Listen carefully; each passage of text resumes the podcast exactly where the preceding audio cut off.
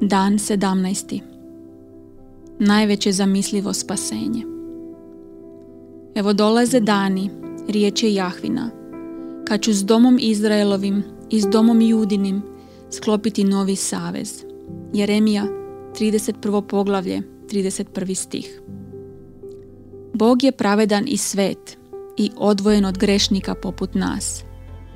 To je naš najveći problem na Božić i u svako drugo doba. Kako li ćemo se pomiriti s pravednim i svetim Bogom? Unatoč tomu, Bog je milosrdan i obećao je u Jeremiji 31. poglavlju 500 godina prije Krista da će jednog dana učiniti nešto novo. Zamijenit će sjene stvarnošću Mesije. Snažno će ući u naše živote i napisati svoju volju na naša srca, kako ne bismo bili ograničeni izvana, već iznutra voljni voljeti, pouzdati se i slijediti njega. To bi bilo najveće zamislivo spasenje. Kad bi nam Bog ponudio najveću realnost svemira da u njoj uživamo, a da nas zatim ona pokrene kako bismo vidjeli da možemo uživati u njoj s najvećom mogućom slobodom i radošću. O tome bi božićnome daru vrijedilo pjevati. To je zapravo ono što je obećao. No, postojala je velika prepreka. Naš grijeh. Odvojenje od Boga zbog naše nepravednosti.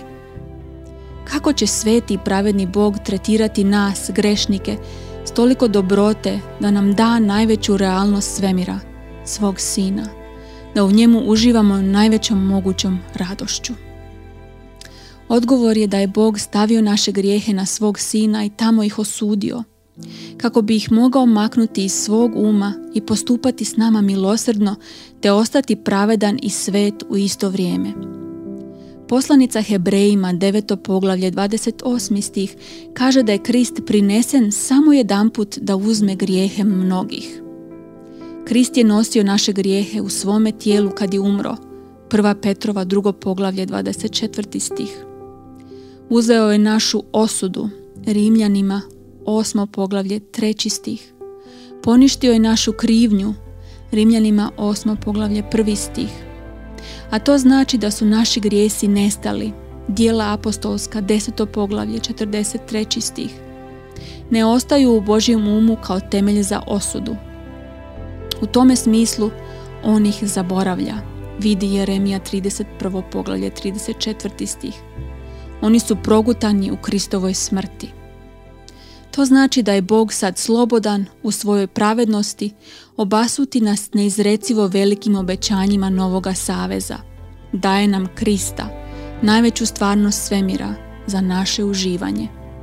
I On piše svoju volju, njegovo srce, na naša srca kako bismo mogli voljeti i slijediti Krista te se pouzdati u njega iznutra prema van, slobodno i radosno.